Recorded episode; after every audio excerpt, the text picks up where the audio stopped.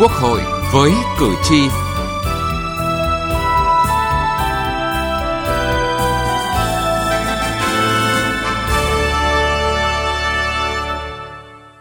Thưa quý vị và các bạn, đề cập các ngành công nghiệp văn hóa, người ta thường nhấn mạnh đến hai yếu tố, công nghiệp và sáng tạo.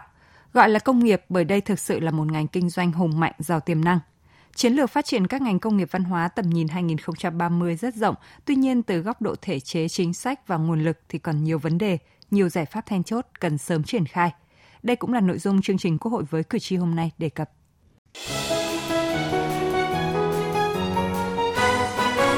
Cử tri lên tiếng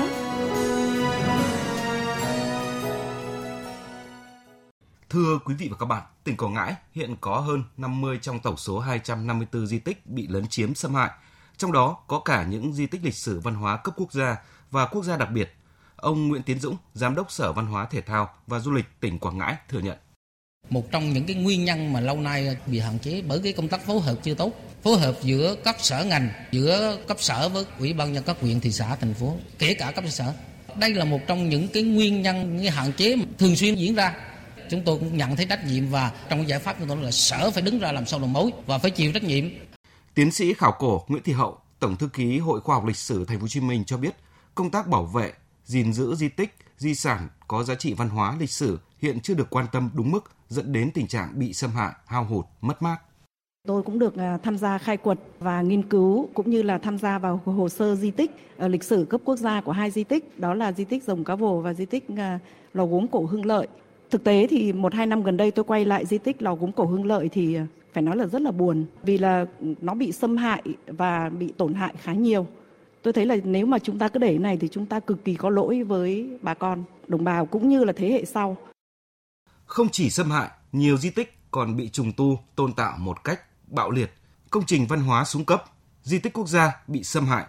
Thực tế này đang cho thấy những tồn tại hạn chế đang kìm hãm phát triển công nghiệp văn hóa nhiều nước trên thế giới, đặc biệt là các nước phát triển, từ nhiều thế kỷ đã lấy văn hóa làm động lực phát triển, coi văn hóa là ngành công nghiệp, giúp dân giàu nước mạnh một cách hiệu quả.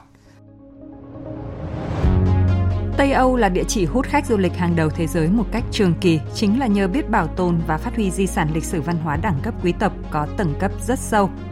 Trung Quốc đang chứng tỏ năng lực cạnh tranh phát triển không thua kém trong chính địa hạt này với di sản lịch sử văn hóa khổng lồ và đặc sắc, yếu tố đang làm cho Trung Quốc trở thành vô đối trong cuộc cạnh tranh phát triển ngành du lịch lịch sử văn hóa và công nghiệp văn hóa nói chung. Hệ thống sân khấu Broadway New York gồm 41 nhà hát chuyên nghiệp 500 ghế trở lên, từ lâu đã được coi là tượng đài văn hóa đỉnh cao thành công thương mại của ngành công nghiệp sân khấu thế giới. Ở đây mỗi vở diễn được ví như một mỏ vàng, có thể khai thác rất nhiều năm, bất chấp nhiều vở kịch đã được dựng thành phim. Hàn Quốc trỗi dậy đặc biệt hiệu quả với chiến lược phát triển văn hóa độc đáo, coi văn hóa bản sắc Hàn Quốc là một trong những trục quan trọng bậc nhất của chiến lược phát triển quốc gia nói chung và kinh tế nói riêng. Văn hóa Hàn Quốc lan tỏa khắp thế giới nhờ nền công nghiệp văn hóa phát triển, chính là điện ảnh và thời trang đã góp phần làm tăng sức mạnh chinh phục của hàng hóa Hàn Quốc, nâng cao vị thế và tầm vóc của một quốc gia vốn dĩ nghèo, nhỏ và yếu hay gần kề như Campuchia với khu đền Angkor Wat có năng lực cải thiện đời sống kinh tế cho đất nước và người dân xứ này.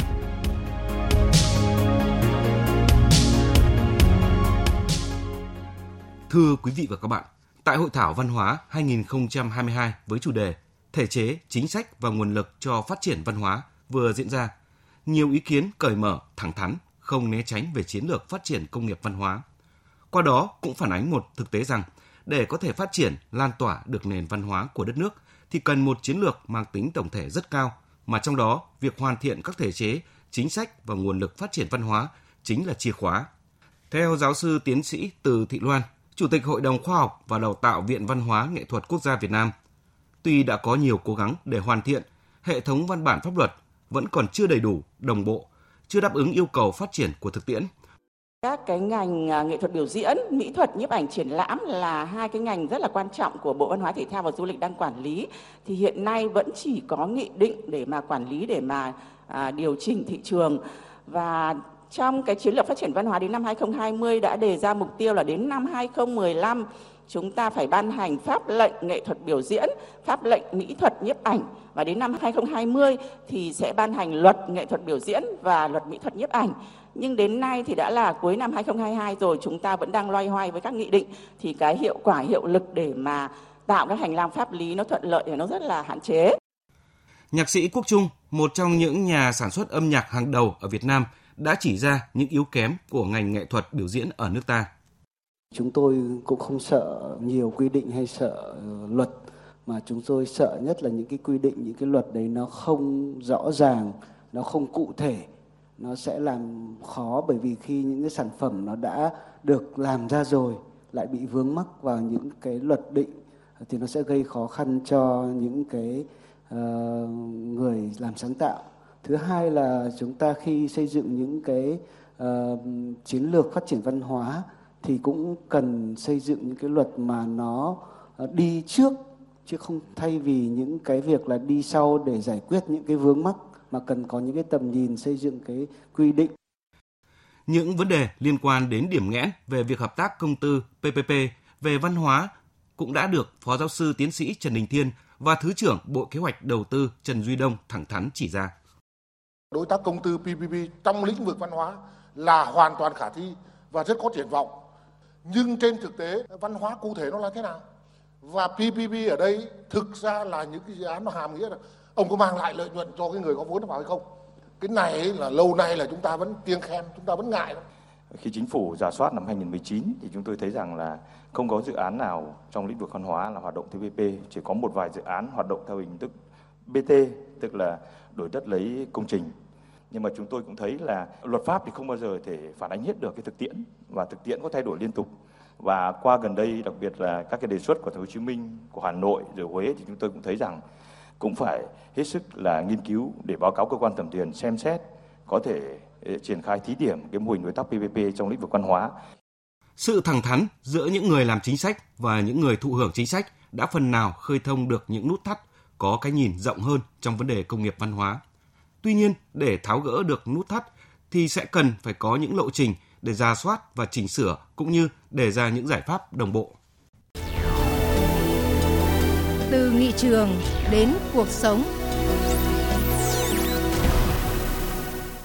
Thưa quý vị và các bạn, hơn 2 phần 3 số bài tham luận tại Hội thảo Văn hóa năm 2022 bàn trực tiếp đến công nghiệp văn hóa. Điều này cho thấy công nghiệp văn hóa rất được quan tâm và đóng vai trò quan trọng trong sự phát triển văn hóa nói riêng và đất nước nói chung.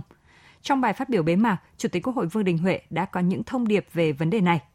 Chủ tịch Quốc hội khẳng định nhiều chính sách văn hóa đã được ban hành tác động tích cực góp phần thúc đẩy sự phát triển các lĩnh vực văn hóa, trong đó tập trung vào các vấn đề lớn như là phát triển con người Việt Nam một cách toàn diện, xây dựng môi trường văn hóa, các lĩnh vực văn hóa, đời sống văn hóa, về thiết chế văn hóa, bảo tồn và phát huy các giá trị di sản văn hóa dân tộc, kể cả lĩnh vực tín ngưỡng tôn giáo.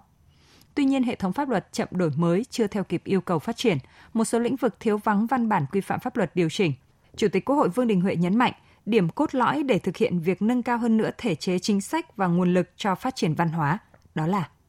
thể chế và chính sách về văn hóa và liên quan văn hóa thì phải kiến tạo cho cái việc chấn vững và phát triển văn hóa. Đấy, tư duy của chúng ta là phải đạt động. Nếu như thể chế phát triển chung của chúng ta rồi thể chế kinh tế thị trường định hướng xã chủ nghĩa là phải kiến tạo, phát triển và thúc đẩy cái hội nhập quốc tế thì thể chế chính sách về văn hóa phải kiến tạo cho cái mục tiêu chấn hưng và phát triển văn hóa. Để làm được điều này, theo Chủ tịch Quốc hội, việc hoàn thiện thể chế chính sách văn hóa phải được tiến hành một cách đồng bộ kịp thời. Thể chế quản lý nhà nước về văn hóa phải được đổi mới đồng bộ với quá trình hoàn thiện hệ thống pháp luật theo hướng nâng cao hiệu quả quản lý văn hóa, phù hợp với bối cảnh kinh tế thị trường định hướng xã hội chủ nghĩa, chú trọng vai trò của người dân trong phát triển sự nghiệp văn hóa, nhất là xác lập cơ chế tự quản của cộng đồng xã hội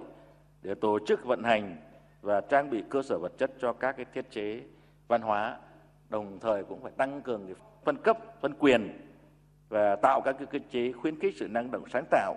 chủ động trong quản lý các hoạt động của ngành văn hóa, bảo đảm yêu cầu quản lý toàn diện đa ngành, nhất là các ngành công nghiệp văn hóa. Về chính sách, Chủ tịch Quốc hội cho biết hội thảo đã tập trung về 9 nhóm chính sách lớn để tạo phát triển đột phá cho phát triển văn hóa. Đó là chính sách phát triển con người Việt Nam toàn diện, phát triển cơ sở hạ tầng văn hóa hiện đại với lộ trình khoa học, có trọng tâm trọng điểm, chính sách nâng cao hiệu quả thông tin tuyên truyền về giáo dục văn hóa, có chính sách đầu tư để phát triển truyền hình phát thanh trở thành ngành công nghiệp mũi nhọn, hình thành các cơ sở giáo dục đào tạo, cơ quan truyền thông mạnh, có năng lực cạnh tranh và có ảnh hưởng tầm khu vực quốc tế. Chính sách bảo tồn, phát huy các giá trị di sản văn hóa dân tộc trong văn hóa toàn quốc. Để tạo đột phá trong phát triển bền vững ngành công nghiệp văn hóa, cần chuyển hóa tài nguyên văn hóa thành các sản phẩm và dịch vụ văn hóa có khả năng cạnh tranh mạnh trên thị trường văn hóa – chính sách hợp tác công tư để nâng cao năng lực khai thác kết cấu hạ tầng và phát huy tài chính trên thị trường văn hóa. Chính sách khuyến khích bảo hộ nội dung sáng tạo quyền tác giả và quyền liên quan.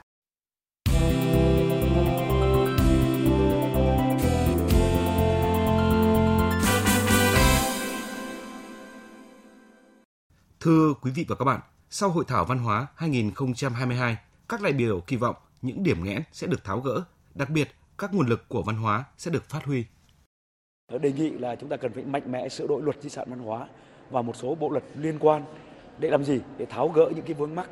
ờ, đặc biệt là đối với doanh nghiệp. Thứ nhất là thu hút được doanh nghiệp tham gia đầu tư vào lĩnh vực di sản văn hóa. Ờ, thứ hai là có cái cơ chế ờ, đóng góp thuế một cách hợp lý. Ờ, chẳng hạn như doanh nghiệp người ta có thể huy động một cái nguồn rất lớn ờ, cho cái việc hồi hương cổ vật hoặc là trùng tu di sản. Thì đổi lại người ta có thể gì? Người, ta được giảm trừ thuế hoặc là có ưu đại thuế hoặc là ưu đại về trong các cái chính sách khác khi mà người ta tham gia đầu tư cho cái lĩnh vực di sản văn hóa thì lần đầu tiên tôi thấy những cái khái niệm như là những cái câu chuyện về sửa đổi luật hay là những cái câu chuyện liên quan đến uh, sửa đổi luật uh, hợp tác công tư hay là kêu gọi về xã hội hóa hay là những tiếng nói về yêu cầu về cái việc là triển khai các cái quỹ đã được uh, đưa ra thành vấn đề trọng tâm để thảo luận. Đấy là việc mà tôi thấy rằng là uh, từ trước đến nay nó chưa có được những cái tiếng nói mạnh mẽ uh, như vậy. Tôi nghĩ rằng cần phải tăng cường hơn nữa những cái tiếng nói từ uh, từ thực tế từ những người thực hành văn hóa và cần có những những cái sự ờ, trao đổi giữa các cái bên tham gia bởi vì tất cả những câu chuyện đấy là câu chuyện có liên quan với nhau thì ờ, như vậy thì nó mới có sự thay đổi đó là ý kiến của ông Phan Thanh Hải, Giám đốc Sở Văn hóa và Thể thao tỉnh Thừa Thiên Huế. Phó giáo sư tiến sĩ Nguyễn Thị Thu Phương, Viện Văn hóa Nghệ thuật Quốc gia Việt Nam. Còn theo Phó giáo sư tiến sĩ Bùi Hoài Sơn, Ủy viên Thường trực Ủy ban Văn hóa Giáo dục của Quốc hội thì thường thì chúng ta vẫn nghĩ rằng là hội thảo là nơi diễn ra các cái thảo luận rồi những cái tranh luận. Rồi sau những thảo luận và tranh luận này thì ai về nhà người đấy? Còn kết quả của nó ra sao thì nó tùy. Nếu mà nó tốt thì nó sẽ được triển khai nó sẽ có một cái, cái, cái thông báo kết luận vân vân. Còn không tốt thì nó chỉ là cái dịp để nâng cao nhận thức thôi nhưng mà cái lần này thì rõ ràng rằng là đã giải quyết được những vấn đề ngay thực tiễn cuộc sống. Đó là cái câu chuyện về về ờ, công nghiệp văn hóa cái cái PPP hợp tác công tư trong lĩnh vực văn hóa. Đến đây chúng tôi xin kết thúc chương trình Quốc hội với cử tri hôm nay. Chương trình do biên tập viên Thu Huyền biên soạn. Cảm ơn quý vị và các bạn đã quan tâm theo dõi. Tôi được biết hiện nay nhà nước có chính sách trợ giúp pháp lý miễn phí cho người dân tộc thiểu số cư trú ở vùng có điều kiện kinh tế xã hội đặc biệt khó khăn. Xin hỏi quy định này như thế nào? Nếu muốn được trợ giúp pháp lý thì liên hệ đến đâu? Thưa bác, trong những năm qua, Đảng và Nhà nước ta luôn quan tâm đến các chính sách phát triển kinh tế xã hội nhằm nâng cao đời sống vật chất, văn hóa, tinh thần của đồng bào dân tộc thiểu số và miền núi, trong đó có chính sách trợ giúp pháp lý. Cụ thể, theo quy định luật trợ giúp pháp lý, người dân tộc thiểu số cư trú ở vùng có điều kiện kinh tế xã hội đặc biệt khó khăn hay người dân tộc thiểu số là người có công với cách mạng, là người thuộc hộ nghèo, là trẻ em hoặc thuộc một trong các trường hợp khác quy định tại Điều 7 của luật thì được trợ giúp pháp lý. Khi gặp vướng mắc pháp luật, người dân tộc thiểu số thuộc các trường hợp nêu trên hãy đến Trung tâm trợ giúp pháp lý nhà nước hoặc các tổ chức tham gia trợ giúp pháp lý để được trợ giúp pháp lý miễn phí. Quý thính giả có thể tìm địa chỉ liên hệ và số điện thoại của Trung tâm trợ giúp pháp lý nhà nước và các tổ chức tham gia trợ giúp pháp lý theo các cách sau đây. Gọi về Cục trợ giúp pháp lý Bộ Tư pháp theo số điện thoại 024 6273 9631 để được cung cấp thông tin hoặc truy cập danh sách tổ chức thực hiện trợ giúp pháp lý trên cổng thông tin điện tử Bộ Tư pháp https 2 2 moz gov vn hoặc trang thông tin điện tử Sở Tư pháp địa phương.